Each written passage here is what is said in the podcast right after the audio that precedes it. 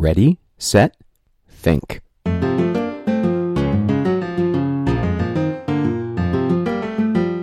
Hi, I'm Wes Carroll, and this is The Puzzler, a math puzzle worth thinking about in your car, on your run, or wherever you may be.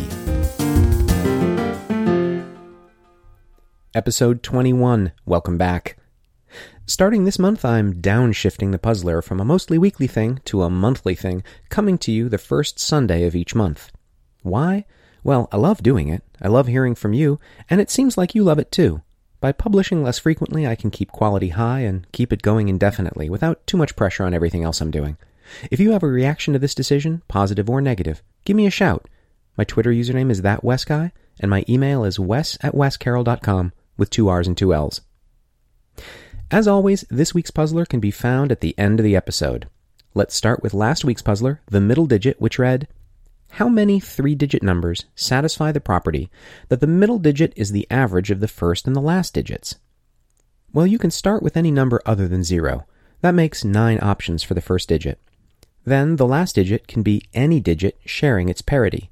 In plain English, this means that the first and last digit have to be either both odd or both even, because that's the only way the middle digit can work out to be an integer. For each of these nine cases, digits 1 through 9, there are five possibilities, because there are five odd digits and five even digits available to be put into the last place.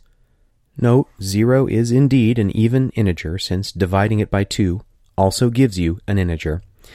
Nine cases with five possibilities each makes the answer 45.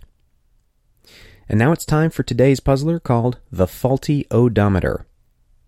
A faulty car odometer proceeds from digit 3 to digit 5, always skipping the digit 4, regardless of position.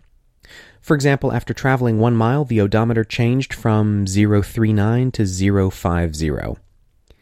If the odometer now reads 1729, how many miles has the car actually traveled? We'll look at solutions next time. Tweet your solutions, questions, or comments at thatwesguy or email me at wes at wescarroll.com. Feel free to also share any feedback on the podcast. I'm just doing this for you and me, so I'm interested to hear what you think. Good luck!